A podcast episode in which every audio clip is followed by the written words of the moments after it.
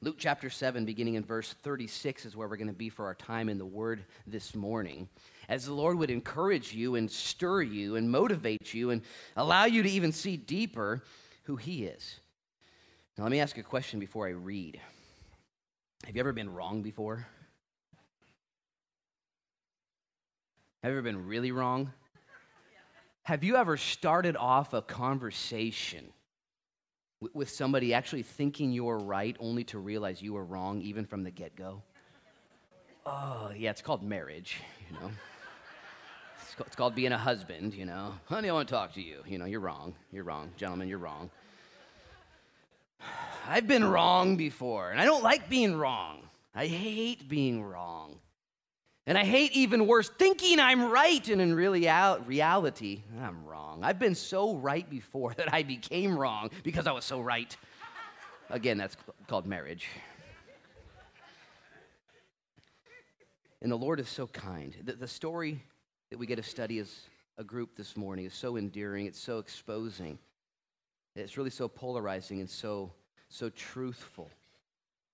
And as a matter of fact, going into this weekend, I was very busy, just stuff going on, and, and I didn't have the time to really put together the, the time that I wanted. And, and just seeing this text, and I so want to handle it well. And so I'm going to I'm going to pray first and ask God to sanctify this time and to bring us into full attention to His word and to let Him do in us the work that He wants. And so, would you bow your heads and close your eyes. Father, it's in Jesus' name that we approach you now with thanksgiving. Your word, Lord, has been declared to us as true and powerful and will not return void, but it actually will accomplish things. And Lord, this story that Luke records for us, he makes sure that we can study it at the tail end of a sermon, the tail end of a really a weekend event with Jesus, and something happens, something so radical that we get to study it today, that our lives would not be wasted, but instead that our lives would be renewed and focused. And I pray, Lord, for my brothers and my sisters here, and for myself too, Lord, that we would be focused on the things of God right now. Holy Spirit, descend upon this place. Do a work in our hearts. And if there be anyone here right now that hasn't been forgiven of their sins, they're still in debt to you. May they hear those words today. Your sins are forgiven. And if there be anybody here that maybe has had that forgiveness, that debt wiped, yet they don't act like it, just forgetful, ungrateful, Lord, may you return us to our first love. Do a mighty work, Lord. We don't want to waste time. We don't want to, we want to invest it into the things of God. So, Lord, stir us up. I submit myself to you as your servant this morning, asking for your great help, Lord and asking that your great glory would be to your account in Jesus' name. And everybody said, Amen. Let's just read a few verses and I'll set the table and we'll eat from it together. Verse 36 Then one of the Pharisees asked him, that is Jesus, to eat with him. And he went to the Pharisee's house and he sat down to eat. And behold, a woman in the city who was a sinner, when she knew that Jesus sat at the table, of that Pharisee's house, she brought an alabaster flask of fragrant oil and stood at his feet behind him, weeping. And she began to wash his feet with her tears and wiped them with her hair of her head. And she kissed his feet and anointed them with the fragrant oil. Now, when the Pharisee who had invited him saw this, he spoke to himself. That's called a thought, y'all. He spoke to himself. A little cloud bubble pops up. Simon's watching this, like, what in the world is going down? This prostitute meandered into my home, weeping. And now she's touching Jesus, this rabbi who I've invited here. I'm kind of quizzing, testing, scoping out. And he's watching this and he can't believe what he's seeing. So he begins to think this thought. Verse 39 When the Pharisee who had invited him saw this, he spoke to himself, saying, This man, if he were a prophet, would know who and what manner of woman this is who is touching him, for she's a sinner. And Jesus answered and said to him, Simon! Because he was daydreaming. He was in his own thoughts, you know, needed to get his attention. You know, he's having this thought. You ever just sat there, you're having this crazy thought, Simon, you know, oh, oh, oh. and the, the Lord, he knew what he was thinking. See, this is the Lord. He knows our thoughts and our hearts and our intentions, not just our actions. We're, we're pretty cool, aren't we? We make sure our actions, you know, are evident. Oh, I'm not going to do anything. We're, we're making, in the Lord's, I know your heart. You might even be like this, hallelujah. You know, and the Lord's like, I know your heart. You're thinking about football right now. I know you. Simon! Maybe he didn't yell, but he might, he might have. Verse 40. And Jesus answered and said to him, Simon, I have something to say to you. Ooh, and so he said, Teacher, say it. Here's the parable. He now tells a story, Jesus does. Two verses. It's one of the simplest parables you'll ever see in the scriptures. A parable, parallel, something, two truths running alongside of one another, or a truth in order to illustrate a point. Something's happening. And Jesus says, I'm going to tell you a story that's going to help you learn something from where we're at right now. And He tells a simple, simple, simple story. Verse 41 There was a certain creditor who had two debtors one who owed 500 denarii and the other 50 one owes about you know 50 bucks 20 bucks. The other owes about 5000 notice that there's only two debtors and one creditor. Just like at this meal there's only three characters. Two debtors simon and the woman and one creditor one who can wipe that credit jesus. Simon at this point didn't see himself in the equation as a debtor. He, saw himself very different than this woman. And so Jesus doing him and us today a favor says, Simon, I know what you're thinking. Let me tell you a story. Two people in debt, one with a lot of debt, one with a little in debt. By the way, how much sin do you have to commit to be in debt to the Lord? Is it a whole bunch? Or is it just like just one? Just just one transaction of the flesh. And yet the religious people here today, the religious person inside of me doesn't think this way all the time. We like to get our ledgers out and our accounts and our invoices and our statements, and we're like, oh, yeah, it's a little bit of debt, but it's not as bad as her, that's for sure. And the Lord say, Luke!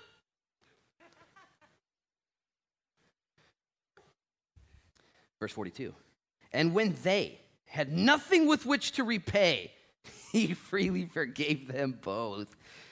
Tell me, therefore, which of them will love him more? Very interesting word to use in a banking parable. Not which of them will be more grateful, I could see that word, or even more relieved. Which one will be more free in their finances? He uses the word love. Which one in this credit situation will be more filled with love?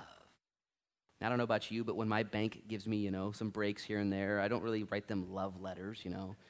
Dear Umpqua Bank, love you guys, you know. and I think he's using this word love on purpose because for Simon the Pharisee, evidently, the, his love had grown cold. It was all business. His relationship with God had become all business.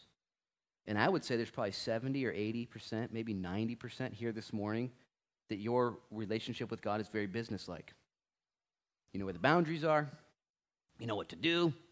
You try and do it. You know what not to do. You try not to do those things. Very stoic about it. Easy to identify other people that are doing better or worse. And the whole thing is unilateral down here. It's very businesslike. And it's like ledgers and invoices and statements. And the Lord would look at Simon the Pharisee and then contrast Simon the Pharisee with the prostitute to, to think that anybody would have any use for a woman like this would be amazing. To think that Jesus Christ would say, I'd like to use your life, woman. I'd like to use you to, to, teach one of my bros a lesson, to teach one of my followers who've become very businesslike. What are you doing? And again, I used a large percentile 70, 80, 90% of us in here very businesslike with your worship to the Lord, your commitment. Just like when you pay your creditor, you know, you don't stick a little love note in there, you know. Here's the check. Sorry it's late. Jesus asks him, Who, who's going to be more in love? The one that was forgiven a little? The one that was forgiven a lot? Because Jesus is after love. Look at verse 43. Simon answered and said, and it's as if he struggles. He doesn't, he's called on the carpet here in his Pharisaical high and mighty. He says, I, I, I, suppose, I suppose it's the one whom he forgave more. and he said to him, You have rightly judged. Then he turns to the woman. He says, Simon, do you see this woman? Now stop right there, eyes up here. He begins to teach him from her life. And I want to learn today from this portion of Scripture, as I said, as I studied this out, I was just so scared to teach this because it's so real and so important. Okay, when you study the Bible, when you read it in the mornings, or when you go to school or learn or come to church here, this isn't just theology on ice, you know, doctrine. We're just kind of, you know, doing some formalities and Hail Marys and rosaries and just kind of in and out. Let's get out of here. No, no. This really happened. And as I went about my week and thought about this text, I kept wrapping my mind around the actual event. And as I teach it and put many words to this text, I want you to continually go back to what actually happened there at this event that Jesus had just got done teaching. Remember? John the Baptizer sent people to him and said, Are you the one or should we wait for another? He said, Are you? Oh, really? You go tell John what you see. The lame walk, the blind see, the deaf hear, the dead are raised. You go tell John and tell him not to be offended, okay? Because he's not getting out of jail. He's gonna. He's, he's going to get a different route, but I'm doing things. And then Jesus went on to heal. Now, listen, I want you to get the context here because this actually happened. Jesus began to then teach and share. And there were some who listened to Jesus' sermon, we saw this last week, that rejoiced and said, Oh, man. And there were others that flicked their nose at him. Whatever, dude.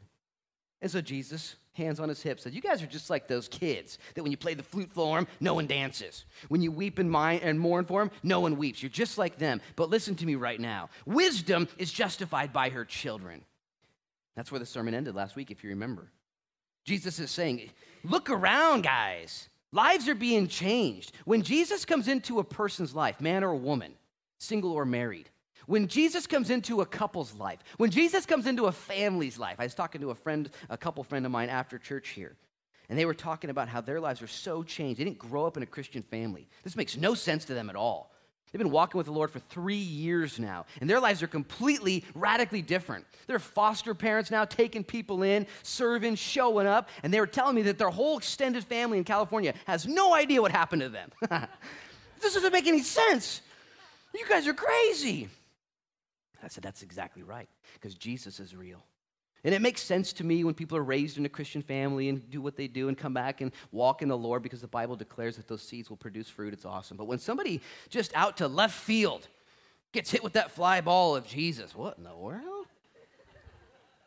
And, and Jesus says, Wisdom is justified by our children. There's nothing more powerful than the gospel of Jesus Christ, the good news, okay? The truth. Nothing more powerful. As a matter of fact, if you know something more powerful than Jesus Christ that will change lives, not just a few lives, but everybody, if you tell me about it, I want in on that stuff. You know what I mean? There's nothing like it. Jesus Christ, super cultural. He's, he's beyond time. He's everything. He is real. And he's preaching this message. And, and the Bible doesn't record what happens next, at least not here. In the book of Matthew, it's recorded. Jesus has some more words. He actually keeps talking. Here it goes right into this story. Wisdom is justified by your children. And then Simon's like, You want to come over for dinner? And Jesus is like, Heck yeah, super hungry. or something like that. But before he said that, Jesus went on. You know what else he said? H- hands on his hips. He said, You know what? This generation's so crazy. I'm playing flutes and you're not dancing. You guys are nuts. No matter how we serve it up, John or me, you guys don't like it. And then he prays. It's in Luke chapter, I'm sorry, Matthew chapter 11. Same, same teaching, not recorded here. And he says a few profound things that some of you have heard. He says, Lord, I'm thankful that you hid this from the wise guys and I revealed it to the babes, the simple minded. I'm thankful, Lord. They're going to be fun to hang out with. Those guys that are thinking with their actual hearts, not just their brains. And then he goes on to say something crazy. He says, All you who are weary and heavy laden, in that context, come unto me Yoke up with me, learn of me, and I'll give you rest for your souls. Can you imagine that word? Jesus here giving what I would call hard coaching, get kind of a hard truth. John, suck it up. I'm doing stuff. Everyone else, figure it out. I'm doing stuff. Look around. And then he would look to the hurting right there. Anybody is weary and heavy laden, come unto me, I'll give you rest for your souls. Now, the only people that hear that message are those who are weary and heavy laden and need rest for their souls. And when you hear that message, it's like somebody filling a glass of ice water in the middle of a desert. I need a little bit of that. What happens next is Simon says, Hey, come over for dinner. What happens at that dinner? This prostitute shows up because I believe both of them heard this message. All you who are weary and heavy laden, you want the truth? I've got the truth. And whether Simon's heart was pure or not, I don't know. It doesn't say. Jesus kind of gives him, you know, kind of a rough night. He's, he's wrong. He gets, he gets coached along the way. Let me tell you something though. This woman did hear that. You who are weary and heavy laden, come unto me. And either way, the truth does something to you when you hear it, doesn't it? As a matter of fact, I would equate much of the growth that we've seen at South Beach Church in the last seven years to what I would say is the, the truth of God being held real high and respected. Okay? Not, not cutting the corners off and making it softer or palatable or putting some sugar on it or hiding some truths, just teaching the word. This is how it is. It's not my truth, it's his. If you're offended, you know, deal with it. Because guess what? Nobody wants to be lied to. Okay? There are people in today's day and age that don't want to hear the truth, but what they're saying is, is just lie to me and make it fa- sound better. You know, just kind of tell me what I want to hear. Eh. But then there are people who say, you know what? This is pretty important. Could you tell me the truth? Can you just give it to me as it is? And your knower begins to then beat, and you know that that's the truth right there. Man, that's the truth right there. And you want more. And like Simon or like this woman, you then begin to double click and invite yourself over to have dinner with him and get into his business. And I would tell you what, this story is awesome to me because we see all of this happening. Now, there's three characters. One is the Savior, he, he is that, and he is that alone. But then there's the critical Pharisee, and then there's the sinful woman. Okay? Which, which one are you this morning? Okay, one's highly religious, got some things figured out. Simon the Pharisee, he's got a house, he's studied, he's memorized the scriptures. The other's not religious at all. No one had helped her. She didn't know the Bible. She didn't have, there's no place for her. Not only is she a woman, which is one strike against you in that culture, okay, she's a sinful woman. She's, she's got no hope. One of them is well studied. Okay, he's educated. The other is absolutely uneducated, illiterate. One of them's well to do, and the other is most likely stricken by poverty. One is respected by all, one has the respect of none. One is powerful, influential, the other has no power. One's in a good place, and one's in a bad place. One is accepted, and one is rejected. The sinful woman and the gracious Savior. And yet, this Pharisee has a dinner and invites Jesus to it. And that's where the story begins. Look at verse 36 again. It says, Then one of the Pharisees asked him to eat with him. And he went to the Pharisee's home and sat down to eat. When did he invite him over? At the end of the sermon. All you who labor and are weary, come unto me. Right after he heard the truth, this guy went a little deeper. I would give Simon that much credit. He wanted to go deeper. He wanted to know. Maybe he wanted to show off. How many guys invite people over your house just to show off? You haven't invited me over yet. You know what I'm saying? You know, maybe he said, I need to get Jesus closer to me. I need to this I need what this guy has. We don't know his heart or intention. We do know his thoughts because Jesus read them. He reacted though. And Jesus invites, or should I say, accepts this invitation. I just love the accessibility of Jesus. Okay? Jesus says, Yeah, I'll come over. I'll come over to your house and I'll hang out with you and I'll eat. Do you realize, Christian, you who are here, who are on the Pharisaical side maybe, not realizing that Jesus wants to come to your house and fellowship? He wants to be part of your life. Not just part of your life, he actually wants to eat with you. There's nothing more intimate than eating with other people. Okay, seeing how they chew with their mouth open or whatever the case is, and getting, you know, right there. And I have had some really down to earth meetings with people as we're eating together. And when you invite somebody over to eat, Jesus never turned down a meal, by the way. Okay, he loved to eat. He loved to eat with people. Even when he was walking, Zacchaeus was up in the tree that one time. He's like, hey, Zacchaeus, I'm going to your house to eat. Get out. You got to cook me some food. You know, goes over there. And in the Bible, it says that Jesus stands at the door and knocks at your heart. And if you open up, you're going to come in and he's going to eat with you. And, and his resurrected body, Jesus shows up to the 12, and they're doubting. There's actually 11 of them. And, and Thomas had been doubting, and Jesus said, look at my holes. Check them out. Look at the side. Check that out. And then the next thing he says is, "You got any food to eat? you know, you guys got any? You guys got any stuff to eat?" He loved eating. I say that to say this: some of you guys don't look at God right. Okay, you look at him as very cold and superficial. Uh, the opposite of what it would be like to have a meal with somebody. Okay, you read your Bible in the morning because it's, it's on the to-do list. Got to do it. If I don't read the Bible, I feel bad. If I read the Bible, I feel good. That's why I do it. Really? Is that how you go on dates? You know, hey, you want to go on a date? I feel kind of bad you know, to, to, your spouse. I'd like to take you on a date so I don't feel bad anymore. you know, really, this, that date's not going to end well for you. Taking your husband out or your wife out for that reason alone. I just want to encourage you. Some, some meals I've had with, with people I love, I remember them. I remember the conversations, the moment. I remember because we were having food together, and I believe God wants to have you look at Him in that way. Not so stoic and standoffish and, and far away, he wants to dine with you. Behold, I stand at the door and knock. If anybody would open up their heart and let me in, I'll come in and sup with them and they with me. That's radical. Now, they would do this at a triclinium style table, which would be like an upside down U. Uh, we got like a little animated picture here uh, that might uh, help you to see what that would look like. And they would lay down on these tables. That's not a real photo, that's fake right there. But uh, they would lay down on these tables with their feet extended outward. And this one's obviously elevated. Some of them would be on the ground with couches and pillows. And we were in Israel a couple years ago, my wife and I, and went to this place called Abraham's Tent or Tabernacle and rode camels to get there and all the rest. And they had a meal set up just like this. And you would walk in the center of the table. There could be entertainment there, or some service, and everyone just kind of lay around eating and fellowshipping, asking questions and learning. And this is the event that is happening at Simon's house, and Jesus agreed to go be with him. It's like Jesus would say, Sure, Simon, I'd love to eat with you. Maybe now we can actually get into some deeper conversations. Maybe we can grow a little bit. Maybe we can actually fellowship. And I bet you there's some Christians here right now today that you read your Bible just fine. You pray. You haven't been to jail in a long time. You're doing pretty good. You know, you know what to do. But I wonder if the Lord would say, I kind of would like to eat with you. I'd like to hang out with you. It's different. As a matter of fact, at the before the first service, I was in my office by myself praying out loud and just kind of talking to the Lord, just kind of just talking to him. And I decided to get real honest and just talk about my week. He knows my week. He, he was right there with me. But I began to talk to him out loud and just fellowship, and I realized just how, how generous and kind he is to hear my voice in fellowship. And yet, the temptation is, the tendency is to become very linear. You know, pray these prayers. Maybe you have an acronym style prayer you go through and you, you know, do this thing, or maybe it's, you know, whatever the ABCs. I don't know what you do. Just imagine doing that, though, at a dinner. You know, oh, it's good to have you guys all here.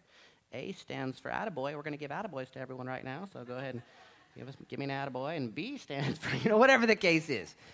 Man, Jesus says, I'll, I'll go over there. Let's, let's do some work. And I'll tell you what, I, uh, at our house, uh, you know, we got three kids, and I got a wife, and I got a, a, dog, and I'm sure there's some other animals that live there too. I'm not, not quite sure, but I'm serious. They like they multiply. Like we have these. My kids catch stuff. Hey, I caught this. I caught this. And I throw it in the cage, and we're just like, no, you know, go release that thing, you know. And that's the neighbor kid. Release that person, you know. And no. You gotta. And it's crazy. And there's management. You know, at a house we're working, we're always doing stuff. And my kids are always saying, hey, dad, look at this. And, and I'm like, I'm doing things. I'm in project mode. I can't necessarily engage, but there is those times where we just sit down and eat. And we love to eat together as a family. Okay, we eat, and when you eat together, it's just crazy because all the personalities come out, and you got the kids, and no screen time, and we just enjoy, and jokes are told, and conversations happen, and things get wild, and sometimes you got to pull out the pepper spray and you know bring them back in, and you know it gets crazy at times, and, but it's just fun. It's real life, and in that culture, eating together was a way to grow deeper in fellowship and this response of Jesus. So the next time you read your Bible, or even pray, I just is it like, like you would to somebody that you're having food with? Are you being real with them? I think he wants you to be. See, in your, in your whatever, your weirdness, you're not going to be. But he would invite you. He loves to eat. He doesn't just want to be your boss and keep tabs. He doesn't want to just make sure you're growing. He loves you. Sure, Simon, let's, let's have some dinner. Now, when people would gather in culture like this, because we see two characters, Simon and Jesus, look at verse 37. And behold, a woman in the city who was a sinner When she knew that Jesus sat at the table, how did she know? This was common knowledge. When you would get a visiting rabbi or a dignitary or an itinerant preacher in these small towns, they didn't have windows and doors and fences like we do. They were in villages. And when you went to someone's house like this, it was actually kind of open forum. People were allowed to come to the door and just watch and even come to the window and listen when famous people would show up, when, when people, leaders would arrive, because they didn't have Facebook, okay? They didn't have Twitter, they didn't have Instagram or Snapchat. They had no way of getting news. This was common practice where people would just show up and glean from what was going on at somebody's house that was hosting an event like this. And so this gal shows up. Now, Luke tells us that she's a sinner. Luke's a doctor, a historian. He doesn't tell us the kind of sins that she committed specifically. And then we see it concurred as Simon the Pharisee is scandalized. If Jesus knew who was touching his feet and kissing them, for she's a sinful woman. Most traditions lend to the idea that she was promiscuous in her lifestyle that she had not led a, a wholesome lifestyle, that she was a hooker, a prostitute, that she was a whore. And she shows up. It's not a surprise to Jesus. He's reading Simon's thoughts. And she shows up ready to worship. She brought with her an alabaster flask full of fragrant oil, worth anywhere from 40 to 50, maybe $70,000 in our day. This is not something you would just leave the house with on the way to Target every day. She knew Jesus was in the house. And I believe that her sins, which we'll see are forgiven, I believe they'd already been dealt with. I believe her and Jesus had had a conversation. I believe that she had been forgiven. Jesus knew that, and what we see now is the right response of a forgiven person who shows up ready to worship, completely undone, broken, weeping, convulsing so much that the tears coming out of her eyes were enough to wash Jesus' feet, which was Simon's job as the host. He was supposed to wash her feet. He didn't do it. And yet, this broken woman wept for a couple of reasons. Number one, the devastation that sin brings. Okay, sin will wreck you. And number two, the forgiveness that God brings. Okay, God's forgiveness is greater than any sin ever committed. I've struggled with sin my whole life, so have you. And occasionally I'll struggle with sin and not be able to find myself walking in freedom or at least forgive myself. And the Lord often asks me, How powerful is your sin, Luke? Is it more powerful than my son's blood? no. Then get over it. Then get over it. You're forgiven. But there are those seasons where you process this reality, where this woman's at. And Jesus doesn't want Simon to miss it. Jesus, who knows all, Simon, want me to come over to your house? That'd be great. We'll do business, heart business. We'll have some food, and this gal will show up. Jesus knows what's going on. And this gal will show up, and you'll see what a truly religious person looks like. You'll see what a true worshiper looks like.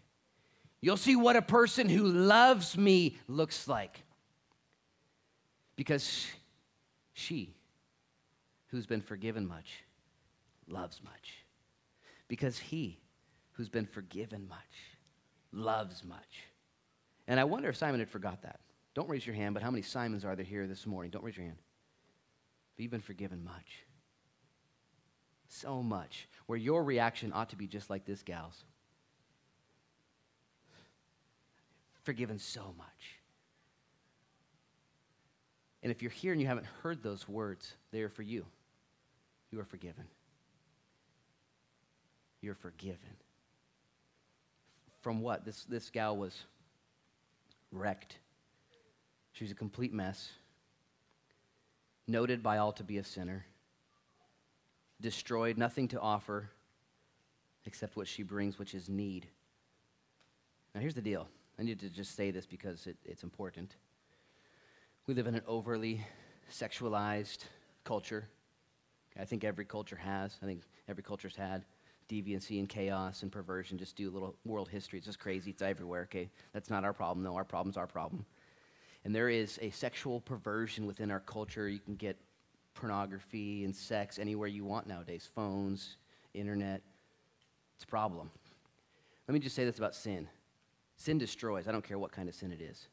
Okay, it'll taint you, it'll, it'll, it'll wreck you, it'll bind you, it'll blind you, it'll desensitize every kind of sin. But the Bible says this about sexual sin. It says this in 1 Corinthians chapter 6, right on verse 18. It says that when a man commits sin, it's outside of his body, except sexual sin. It says that this he commits against his own body. There's a different, there's a different penalty. There's a different weight. And I need to say that because these sins include all kinds of stuff. You might look at this woman and say, Well, I'm not a prostitute. That's good. This includes our thought life, though, our actions, not just what we think, but what we do. Sins done before marriage are, are prevalent in our culture. And there's sins done after marriage. Okay, pornography and lust, fornication, sleeping with people you're not married to. Living together before marriage is a sin. Not living together after marriage is a sin. Okay, just. Just making sure you're listening. Okay, sleeping around, messing around, being passed around, all sins that will cause you great damage and misery. Okay, just hundreds of stories in here that would say, yeah, yeah, it's true, absolutely true. And this woman had done those things, and she had heard that Jesus was in the house. Okay, she had heard that all you who are weary and heavy laden can come unto me and find rest. She's not going to miss that dinner. I'm going to go. And she's weeping. She's broken. Her sin has wrecked her. Have you felt that guilt before of your own sin? Have you felt the shame and the pain, the knot in your stomach, the disappointment? Simon hadn't felt that in a while. And yet the Lord wants him to know you're a debtor too, Simon. This woman's sins, and he'll say this, and I'll say it too, are many. There's no hall pass handed out to her the blood of Christ, the death of Jesus was required for her sins and yours too. But she was forgiven. She came, she was prepared to worship. One of the byproducts of being a great sinner is that when you meet Jesus, you become a great worshiper. This would have been very costly to her. Don't, we don't know where she got this. Most women would receive this from their fathers although based on her lifestyle, don't think she maybe had a father. Don't know. This would have been something she would save for her own marriage or maybe even her own death and burial, this, this anointing oil. And yet she has went from death to life by God's forgiveness. This would have been uncomfortable, would it have not? You ever seen somebody just snot flowing down their face, weeping, broken? passionately worshiping the Lord, not as a show of expression of strength, but out of complete humility and brokenness? Have you been there? Have you wept over your sins? Have you been broken? Absolutely undone, unable to move at least a time or two in your life because of your sins? there's people here at SBC who have not led perfect lives. And there's people here at SBC who have been rescued from much. And there's people here in Newport in our county that need Jesus desperately. And there's some people that you would even imagine are so far gone. But Jesus would say, No, they're not. She, she stood before him weeping. And the verbs used to describe her, I don't see any ver- verbs in Simon's life. He did invite Jesus over. Maybe there was some food prepared by his servants. It says that she began to wash his feet. She began to wipe his feet with her hair. The Bible says that a woman's glory is her hair. She undoes that bow, or she did something. She, she came ready to worship, but maybe she didn't know where this was going to go, and she needs a towel now. I'll just use my hair. This man set me free. This man who I owe it all to this man who deserves. She began to then kiss his feet with her lips, weeping because of her great allegiance to Jesus, her great appreciation. Then she began to anoint his feet with oil. And this is the right reaction to the master that saves your life. Reminds me of the loyalty that you would see with a rescue animal who's been rescued and nurtured, healed and saved, taken care of. That rescue animal. And you might even say a rescue animal. That's kind of offensive. No, no, you're all rescue animals. Ah, I'm, I'm a little better than that. you have been rescued, saved from yourself, healed, and the loyalty that ought to be evidenced in your life. And yet, so many Simons here this morning. I'm one of them. Oh, your sins are forgiven? Yeah, totally, bro. So you were going to hell, but now you're going to heaven? Mm-hmm. Yeah, it's awesome. You mean you've been completely forgiven of all your offenses? Mm-hmm. Next question. Wait, time out here. Isn't this something that should dominate your entire life? Isn't this something that should rule your joy and your service and your love and your emotions? It should undo you and cause you to dine with him richly and live differently? Yeah, yeah, it actually is. And this woman shows up and begins to model for us what I believe a life well forgiven looks like. Okay, Simon now is face to face with this lady and Jesus. And uh, Jesus has a way of joining people together that would never be together if not for Jesus. You know what I'm saying? Like people join together in Jesus' name that would never be together otherwise. Go ahead and just look around right now. Go and look around.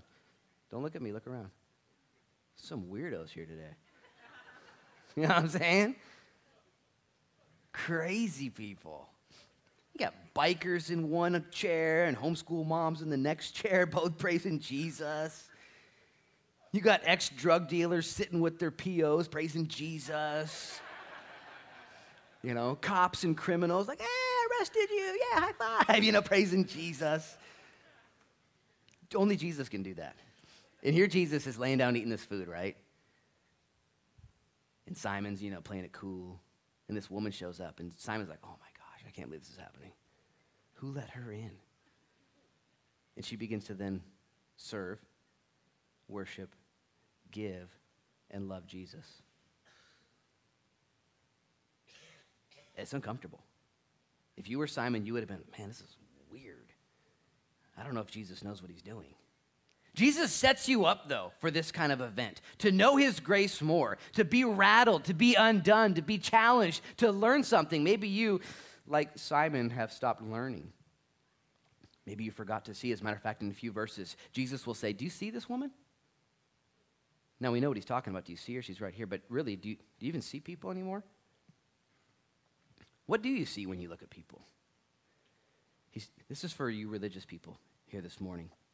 Jesus would say, What do you see when you see that person? Waste of skin. Mistake. Too far gone. Not somebody I would be with. And the Lord says, Really? How about I create a special meeting for you guys? Because Jesus would be right in the middle and teach you a lesson. He'll set you up. I felt kind of set up the other day, actually. Maybe some of you saw it, and it did hit the internet for a second. I was invited to Boss FM for a 7:45 a.m. interview to, to promote a addiction awareness event that was happening the next night in Toledo. So as I show up there, I'm prepared. I know who's going to be there. We've got Sheriff Landers on my left and Deputy Pace on my left and some other, you know, addiction awareness people. And I'm getting all ready. And in comes the next person sitting next to me, Eddie Bigger, the weed man. You know, the weed man with the suit on? And I'm thinking, See, what's he, what's he turning himself in? Or what's going on? You know, what's going on here? I don't know. What's he doing here? And he sits down right next to me. I'm thinking, okay, just, just stick to the plan. What's the plan? You know, we're talking about addiction awareness, and the weed, the weed man is here. okay, this is gonna, it's gonna be just fine. And then uh, Sharon, I think, is her name. And Sharon begins to then uh, do some kind of opening introduction to the show. Welcome to the show, everyone. Today we have Eddie Bigger, the Weed Man. He's here in conjunction with Pastor Luke Frechetta, South Beach Church, putting this event on. I'm thinking, time out! Don't say that so close together! Separate. What? We're not, we're not, no, no! Asterisk, put an asterisk there. They've got a double click. There's more to the story. They're going to think something weird. I think something weird, you know. And let me just say that, and there's a lot, we could have this conversation for a while in regards to that exact event, you know. And let me say this about Eddie, though. I, I only got to know Eddie there at that event. I've never really met him. I've, I've talked to him since then. We're friends on Facebook now. Besties. Of, of all of us sitting there, I, I shared the gospel. I did on the radio, Boss FM. But Eddie shared it from a personal point of view. The amount of heavy narcotics he's been delivered from, the amount of abuse he's lived through, the amount of things he's overcome, and he gives all glory to God. Now, now some people would say, time out. Your suit has marijuana leaves all over it. I think the process, I think, we're, I think we've got some more work to do. And I would, I would say, yeah, I, I agree. So do you. So do I. And while I may not have a marijuana suit on, nor, nor will I ever, just in case you just put it out there, just quote, there's more work to be done in my heart, too. Okay? And how easy is it to judge somebody who maybe is doing a sin or a weakness in their life that you would, oh, I never did that. I can't believe it. And, and forget to see that the Lord has forgiven. And, and, and everyone's in a process.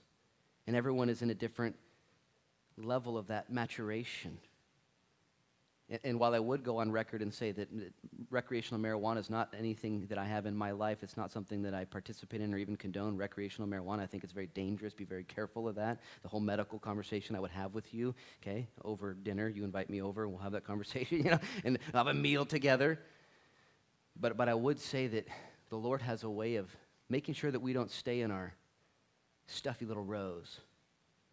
He, he brings people into our midst that maybe have a story that you need to hear, that, that you need to be challenged in the graces of God, that maybe even in their lives are worshiping and serving and giving and loving in a more energetic way than you are. but I'm more righteous. Ah. And the Lord looks and says, Really? Wow. What scale are you using? I made my own scale. Well, how's your love? Cold as ice. Keep it on ice. And the Lord's, He's, Jesus, just this, this week, meditate on this story. This happened. Right after Jesus taught, he went and laid down and started eating food. And this woman comes in, undone, broken, devastated, moving on from her past sinful life. That's where she was going, forward. And this Pharisee couldn't handle it. This don't make no sense. You're not a prophet, obviously. And I had people, by the way, attack me for being even associated with a radio program or in a picture with, I mean, it was in the newspaper, you know what I'm saying? Like, oh, Pastor Luke, I knew he was a kook, you know?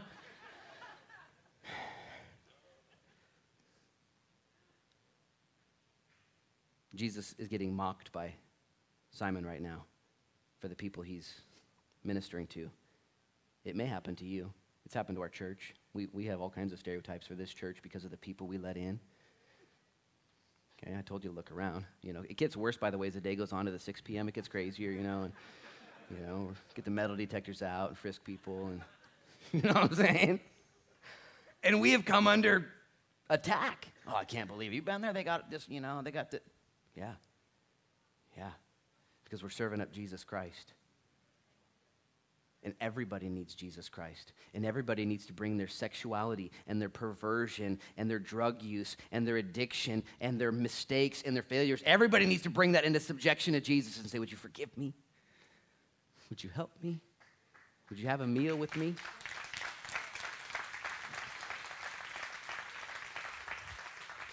And Jesus is just playing the scene out.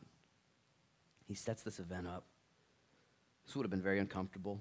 Okay? I, I actually am okay with a little discomfort in my life because I don't want to get comfortable. I don't want to become weird and lazy in my worship and my expression, my devotion to Jesus. So Jesus lets me see this story where somebody who I would give no respect to, somebody I would give no time to, somebody I would not learn from, Jesus says, Stop. Listen, learn, and respect. This woman loves me. what? Yeah, but I'm doing good things over here, and I'm not doing bad things over here. Do you love me? What's that have to do with it? Religion says. What does that have to do with it? Love covers a multitude of sins. Well, God knows our hearts. He sees what's going on here. She stood and wiped and wept. Verse 39. Now, when the Pharisee who had invited him saw this, spoke to himself, saying, This man, if he were a prophet, would know who and what manner of woman this is and who's touching him, for she's a sinner, man. And Jesus answered and said to him, Simon, I have something to say to you. So he said, Say it. There was a certain creditor, and he gives this illustration of two creditors and or two debtors and one creditor, both being forgiven. And you see, Simon had not put himself in the equation of being guilty. And yet Jesus says, You're both guilty. You both need to be forgiven. The one who's forgiven more will love more. And there's people here right now. The real problem is your love for God. That's the real problem, just so you know. You're more focused on your righteousness. I just want to be right. I just want to be righter than them. I want to be righter than Eddie. I want to be righter than somebody. That's and the Lord says, hey, hey, hey, hey, hey. It's your love for me that's going to be indicative of your allegiance to me in this world. Not just your righteous standing, your love.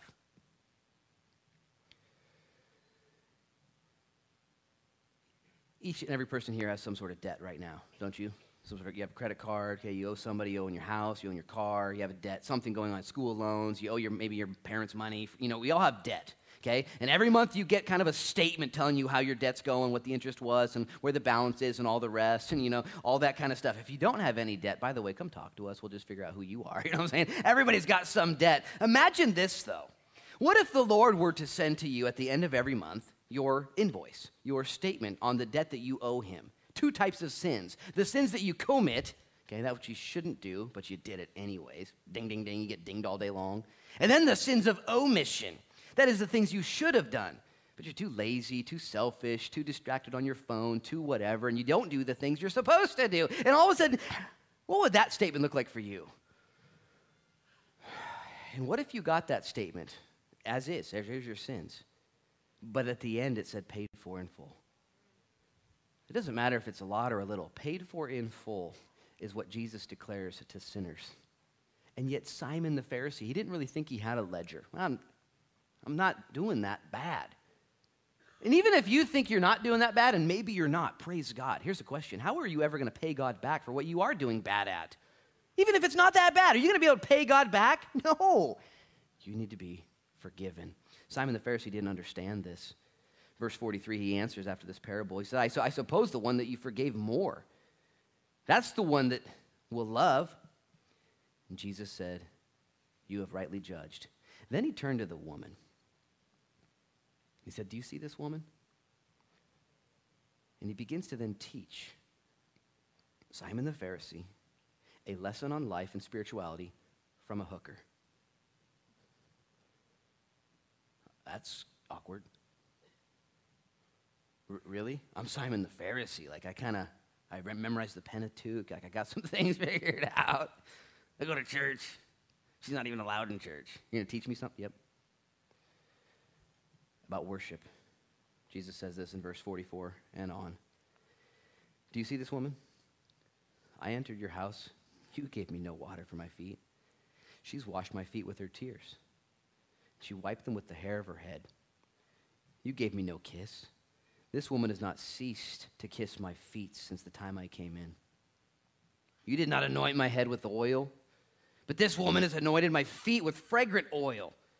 Therefore, I say to you, her sins, which are many. Stop right there and just make sure you, people, conservatives, Pharisees, whoever, Jesus isn't saying, no big deal. Her sins were many, they were destructive. Many lives were destroyed. Her life was undone. Her sins, which are many. And some of you who are in here today, you have many sins. Many sins. And you need to hear what he says next her sins, which are many, are forgiven. For she loved much. But to whom little is forgiven, the same loves little. Then he said to her, Your sins are forgiven. And I need you to hear that. You who struggle with sin, who've had a promiscuous background, who've not done things right, who've done many things wrong, your sins are forgiven. Jesus would say to her in just two verses, Go in peace. Literally, go into peace walk set free. Now, how did she know her sins were forgiven? He told her. Same way your sins are forgiven. He tells you that there is therefore now no condemnation for those who are in Christ Jesus, Romans 8 1. That God has taken your sins and has removed them as far as the east is from the west. Notice the Bible doesn't say he's taken your sins and removed them as far as the north is from the south. Did you know that there's a south pole and a north pole? You could actually measure the circumference. There's actually a literal distance. What if God removed your sins a literal distance and that was it? There is an infinite distance from east to west. There's no east pole or west pole. He says, guess what? Your sins are gone infinitely. Go into peace. It'll be evidenced in your love. Verse 49, the critics, maybe there's a few here. And those who sat at the table with him began to say to themselves, Who is this who even forgives sins? Not that they were in awe that he could, but they were obstinate that he would. You can't do that. You can't just forgive me. Jesus Christ would be murdered for her sins and mine too. He would suffer the penalty of sin upon himself, absorbing the wrath of the Father in himself, going to hell itself, being dead and in the tomb three days, and because he himself sinned not, but bore your sin for you, rose victoriously over sin and death. Only person who can forgive sins is God. Jesus says, okay, do the math. I'm doing it. I am God. Don't be offended at that. Last verse, verse 50. And then he said to the woman, Your faith has saved you. I need you to hear this because I'm going to end on a thought that's very important. It wasn't her tears that saved her, it wasn't her love, it wasn't her service, it wasn't her worship, okay? It wasn't her wiping of his feet, it was her faith in his words. Her faith in his words. And what you saw after that was a response worship, giving, loving, and serving. Go, your faith has saved you.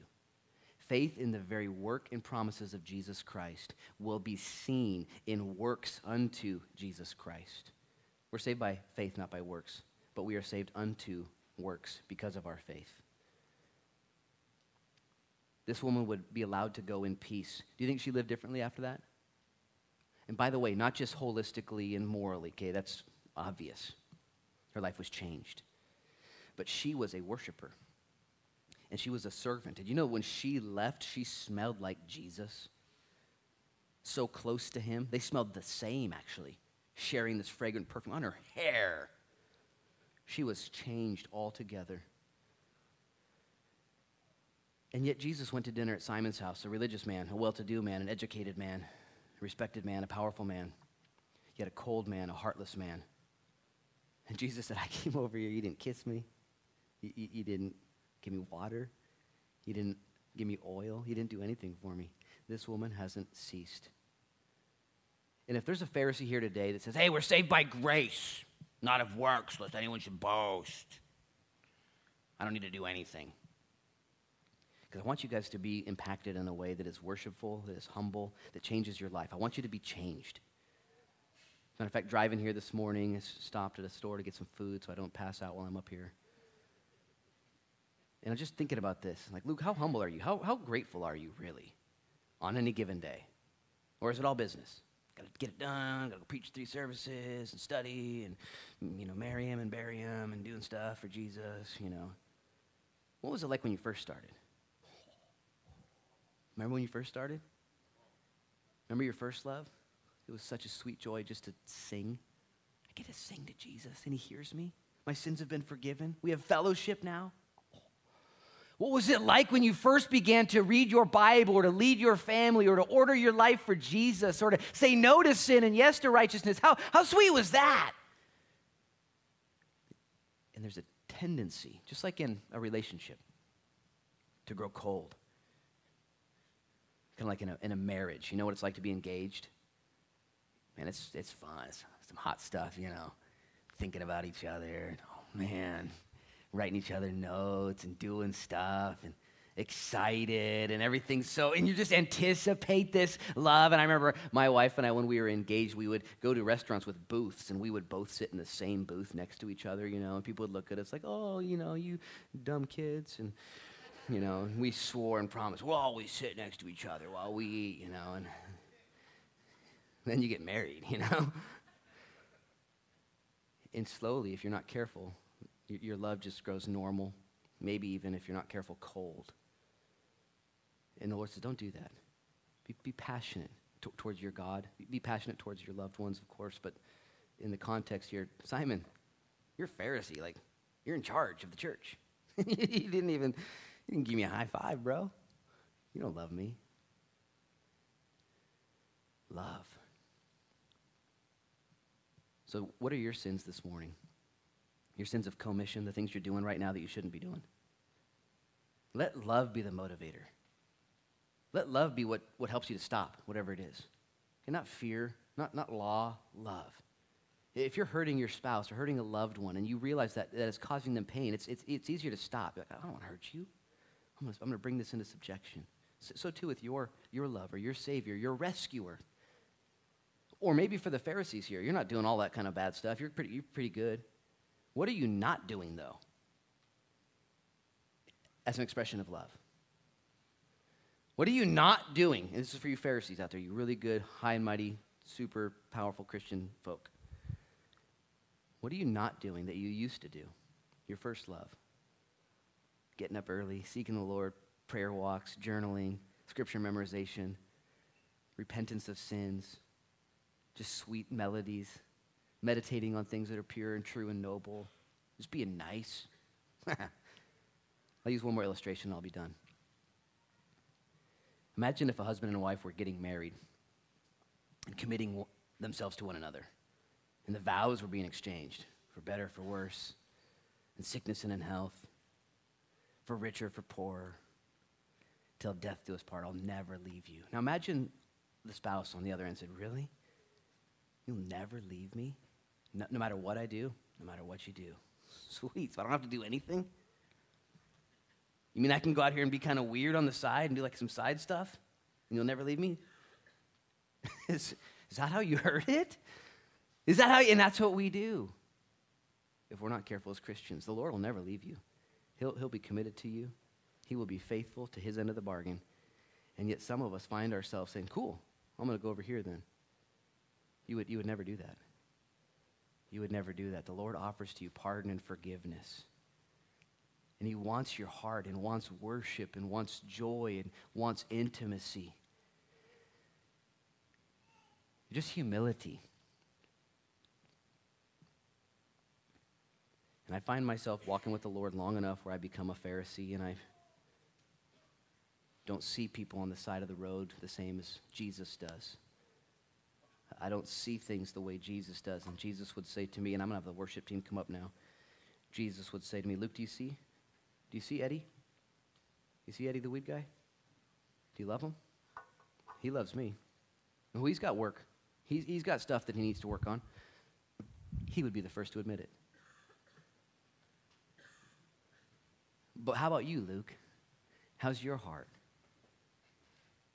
When I come into your home, do you, do you, do you greet me with a kiss? Is there, is there joy and love? And this is what I want for me. This is what I want for you guys. So I'm going to ask you to, to bow your heads and close your eyes. And we're going to end in prayer and take communion together and invite the Lord to soften our hearts and make room for himself as we take this meal together, this communion. Father, in Jesus' name, now we thank you for your great love for us, that, Lord, you would invite us to come to the table. You would say, I, I, don't, we do this often, guys. Don't, don't neglect the table. Do it to remind yourself of my love for you, that you wouldn't grow cold in your love for me. And so, Lord, as we come to the table now, we ask in Jesus' name that, Lord, we would be reminded, that we would have our feet cleansed, that we would have our hearts softened. Lord, that we wouldn't be so pious and righteous and Pharisaical like Simon, but instead we would hear those same words that we need to hear every day. Your sins are forgiven. Go into peace. Go and live this way, no more. Be set free from your sins. And if you're here this morning and you need to hear those words, you've not been living right. You have been abusing drugs. You have been abusing pornography. You have been abusing your spouse. You have been abusing the things that God has told you to stay away from, and you need to be forgiven. Or maybe you're here and you haven't been doing the things that you're supposed to be doing. Sins of omission. You've just been uh, selfish and you've been lazy and you've been greedy and you've been out to lunch and you need to confess your sins. He wants to forgive you today. Do not take those sins home with you. If you need forgiveness right now, all eyes are closed, heads bowed, I'm not looking. Raise up your hand right now if you need the Lord to forgive you. You would humble yourself and say, I'm the woman in this picture. I'm the woman in this story. Raise up your hand, Lord, and I pray in Jesus' name for sins to be eradicated, to be cleansed, for power of sin to be broken in lives, and for freedom to be rejoiced, and for worship and love and service to be seen in the lives of those raising their hands right now. Raise your hand if you need deliverance. You know you're not a Simon the Pharisee. You're, you're out there. You need rescue. Raise your hand up. Don't miss this opportunity. You need to be rescued. Sexual sins, something that's gone wrong in your life, a, a, an anger problem, unforgiveness, lack of peace, fear just mongers you. Just raise your hand right now and be delivered in Jesus' name. And if you're here, you can put your hands in. If you're here and you feel like you're a Pharisee, you just, you're not doing crazy bad stuff, but you're not enjoying fellowship with the Lord. You're not having sweet meals with Him. You're, you, just forgot your first love. You got busy, it became business for you. And you, you want to apologize to the Lord and repent and return to your first love, and you want to begin to read the Bible again and to worship God and, and, to journal and to memorize scripture and to be nice and to be a servant, not just seeking to be served. You want to humble yourselves to others, and you need to be renewed in your heart. Would you just raise your hand right now? Pharisees with me? My hand is up too. Lord, I apologize for, for leaving my first love. For Lord, you're so good. You've rescued all of us, Lord, from hell itself. Lord, you've gone to the cross on our behalf. And you've called us favored and beloved. And yet we don't act like it. Raise your hand if you don't act like it. You want to act like it. You want to worship Him. You want to be soft and humble. You don't want to be prideful, arrogant. Lord, make us more like you. Thank you for this story. Thank you for saving this gal's life, Lord. Thank you for teaching Simon a lesson, for teaching me a lesson. We love you, Jesus. As we come to the table, may that love be expressed well. In Jesus' name we pray. Amen.